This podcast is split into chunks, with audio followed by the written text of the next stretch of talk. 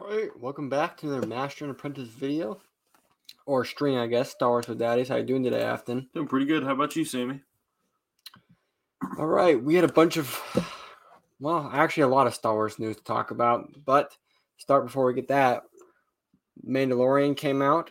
Bad Batch came out. It it was a hot, hot week for Star Wars in general. Did you watch both shows, Afton? Yes, I did. Which one do you want to hit first? Uh, let's go with Bad Batch. All right.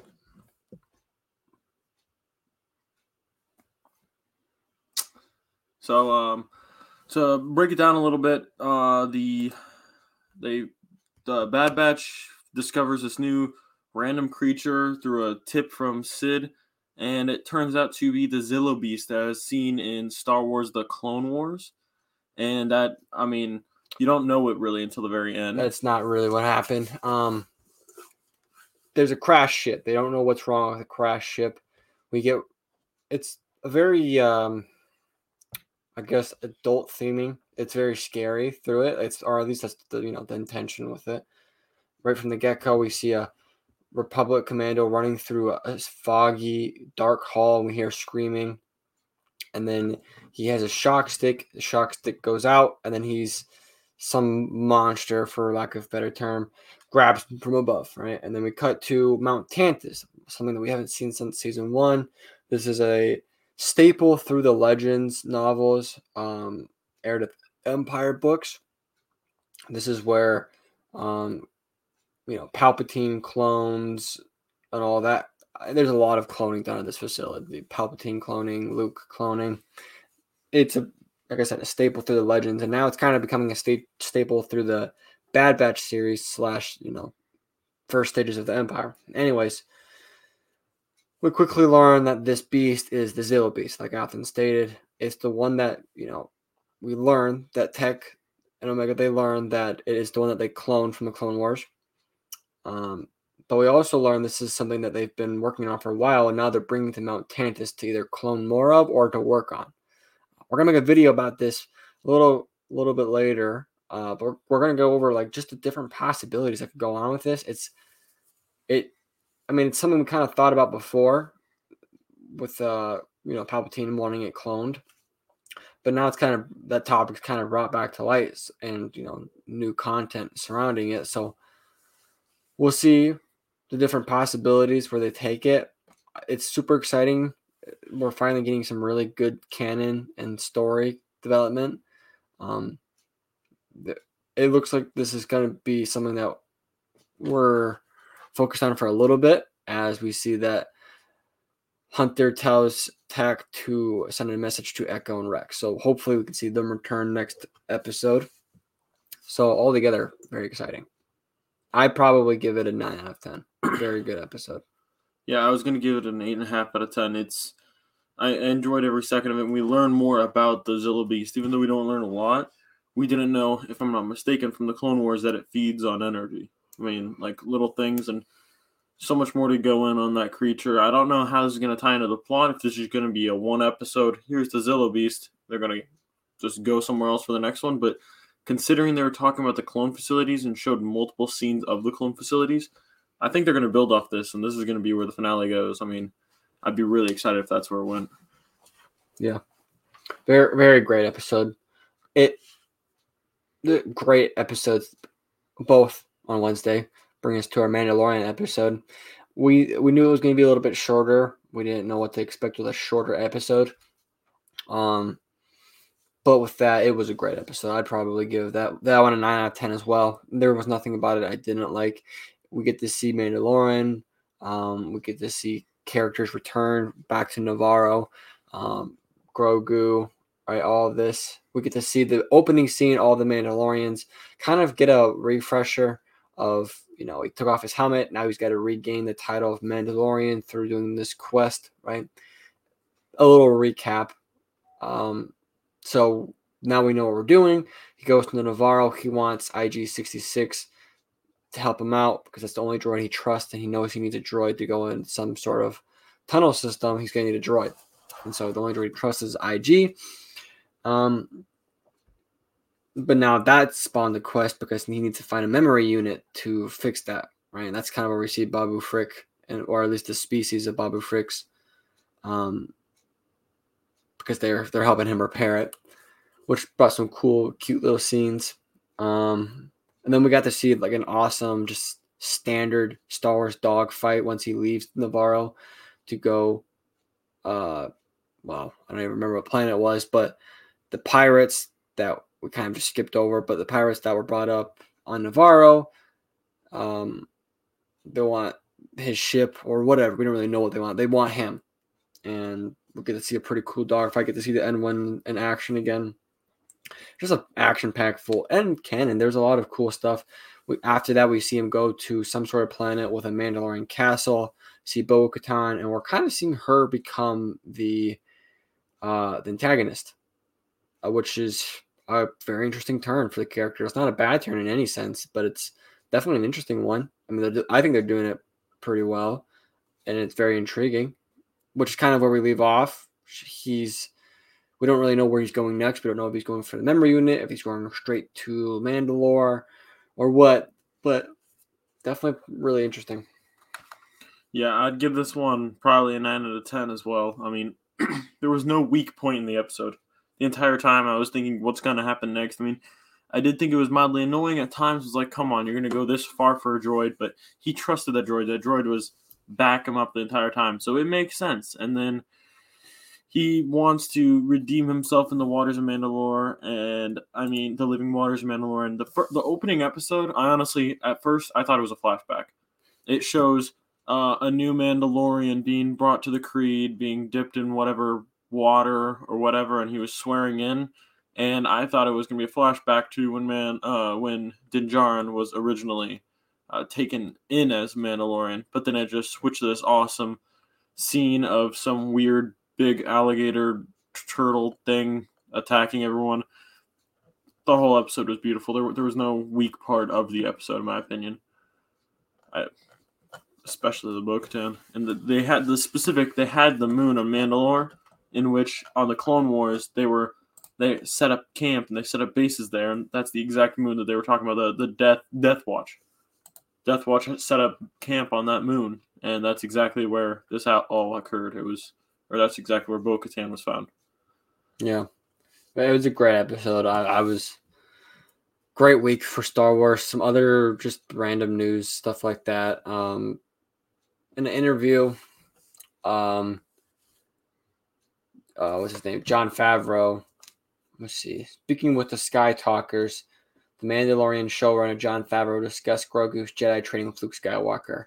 The Marvel and Star Wars director appears to confirm that Grogu and Din Djarin have been apart for two years, indicating that the baby Yoda was with Luke during that period. And we know that he started off earlier in the Jedi Temple. We've seen flashbacks of that, and that we know that he's been rescued and spent many years with the Mandalorian, went back with Luke. Now we've been two years apart for him there training. This revelation led to a shocking reaction from fans, which some even questioned the two year gap. Yeah. Uh, we're also going to get a little uh, quick video on this. Might do a double episode release. This is very shocking news. Um, I, I don't think anyone really got the implications that this was going on. There was a two year gap in between. You could have guessed a couple, like maybe even a year tops, but two years, that's a long time. I mean, yeah. Um, more of the article. No, they don't. They show has tight on screen timeline with overlapping events. What is he even talking about? Like, if you say Din and Grogu were traveling around for many years, then Boba and Fennec were doing what? Farting around in Tatooine with a slave one for many years? Yeah, so apparently a couple people are not too fond of this. They're thinking that he's breaking canon. Um, I mean, you never really worry too much about what characters you're doing around on the timeline because that's always been something that's with Star Wars. I mean, like 20 years between Revenge of the Sith and A New Hope, or you know, 10 years between Phantom Menace and Attack of the Clones, or how many years we still we still don't really know how many years is between Empire Strikes Back and um, Return of the Jedi, right? or the timeline for any of the sequel trilogy. And because I've heard, you know, it's almost a congruent story. I've also heard that it's a couple of years between. So that's always been something that Star Wars has struggled with. That's one of the few things that they've done good with. When they juggle, they do usually make it congruent. So I'm not too worried about it. This does spice it up a lot, which is why I kind of want to do a video on it. Uh, hopefully, because this is this kind of changes a lot of things, right? Because the revelation that Grogu was with Luke for two years compared to what seemed like maybe six months is way different, right? Like Grogu could have picked up on a couple things, more than a couple things. He could have picked up on a lot of things, right? So definitely a very interesting revelation to the fans, at least. Yeah. I completely agree that it wasn't very well conveyed. Like, I mean, I watched the episode. It doesn't show extremely clearly two years later or anything like that. It almost feels like a month after the last episode of Mandalorian. I mean, it, it, it's kind of cool that he confirmed it like this, but as opposed to me being like, well, this is ridiculous, it doesn't convey it well. I mean, now I'm more questioning what happened during those two years because, I mean, Boba Fett had some stuff he was doing. Bo Katan, she didn't just go up to the palace and uh, go up to the palace in um, uh, of Mandalore and just lose everyone immediately. There, there was some stuff that happened there. There's a lot more gaps to be filled now. Yeah, very interesting. Um, yeah, that's kind of it, really. I know I said there's a couple things, but that's really the only biggest thing. Everything else is just stuff that would have been leading up to Mandalorian, like Mandalorian creatives reveal Cara Dune still existed in the universe. Well, we figured that out obviously in the show. She's she's not dead, which is good. I'm glad they didn't disrespect her character more than they already have in real life. Uh, they said that she became a New Republic Ranger, which is what that show Rangers or Rangers of the New Republic was supposed to be about. Was supposed to be about Cara Dune. Um, that obviously got delayed slash canceled. Um, but they kind of still carried that story, right? She's now a, a Ranger of the New Republic. They didn't say she, you know, she died off in a mission. They didn't do something like that. And they kind of left in the air. She could still come back. Not that it's probably going to happen, but it, it's a possibility. They didn't kill her off. That's a good thing. Yeah, undecided still. So, so whether she'll come back. Yeah. Um, and that's really it. If you guys got any questions, go ahead and ask them real quick. I mean, otherwise, that's really it for this week. Um, if you're listening live or on podcast, we made a, we made an official Master Apprentice Twitter. We already had an Instagram. I don't know if I've ever even plugged it. I feel like I have, but I can't remember if I have or not. So we have a Instagram and Twitter. So if you're interested, we kind of upload just randomly and updates and stuff like that on there. Mostly in our stories, but sometimes we post as well. Um, yeah, and then you know, obviously do your thing, like, download, follow, all that stuff. Um, and yeah, that's that's really it for this week. It's a very exciting week for Star Wars. I'm excited to see where both stories go. Uh, it's been a while since we've had two stories that like really get you excited. Star Wars is really starting to ramp up. We've been at this point where like, all right, Star Wars is going to ramp up, and it never really has for the last year. But it, we're actually at that point now. Like they're ramped up now. Like we have an exciting two different shows coming out next week. We're not too far away from Star Wars Celebration, which we're supposed to get a bunch of announcements. There, oh, that was other. There's rumors talking about possibly a deep fake sh- Luke, right? Deep fake Luke, deep fake Han, deep fake Leia show. Um, there's a couple different possibilities, right? Like a, a like a mini mini short, like a movie kind of for each one for each character, or a couple of shows right? It's not supposed to be like this super long show, but just kind of a fun show about these characters that we all love. Um, we haven't really gotten anything. It's just a couple rumors going around that we're supposed to get something like that announced uh, this Star celebration, which would be pretty big because I don't feel like we have at this point of right now we don't really have too much confirmed for next year. I don't know if we have anything. We're assuming Acolyte because they're very close to being done with that show. Like they've started shooting that. Uh, they've got to be pretty close to getting done with that. So we assume that for next year, But we have no idea about Boba Fett season two. We have no idea about Andor season two, right? Any other shows we don't really know anything about. So maybe this is a project for next year.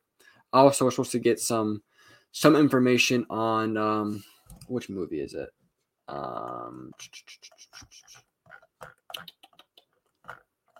let me find it if I can. Who's the guy who's making the movie? Not Taika Waititi, but Um, yeah, it is Taika Waititi. no, it's not. Oh, Not Kevin Feige. Not Anthony Mackie. I, I forget who he was. Mm. Me find it. I'm gonna find it. Okay. but yeah, Jon Favreau. heating up right now. the Mandalorian and the Bad Batch coming out at once is pretty good because I mean, not very many weeks will we get the two things coinciding and being so good. I kind of expected a filler on Bad Batch just so more people would be excited for Mandalorian, but it's definitely not what we got. It just feels like we're gonna get some bang, bang, bang episodes coming out, or not episodes, but series with three month breaks at the most. And I mean, that's exciting to any Star Wars fan.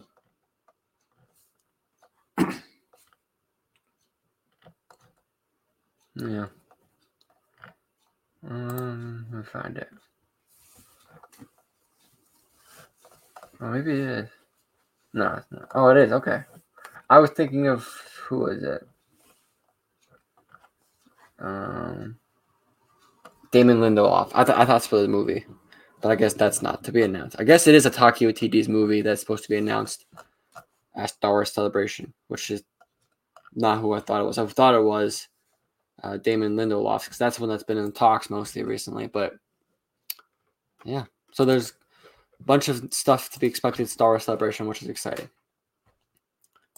And that's really it. Um, like I said, new Twitter account. Go look at, check that out. Um, Instagram, yep.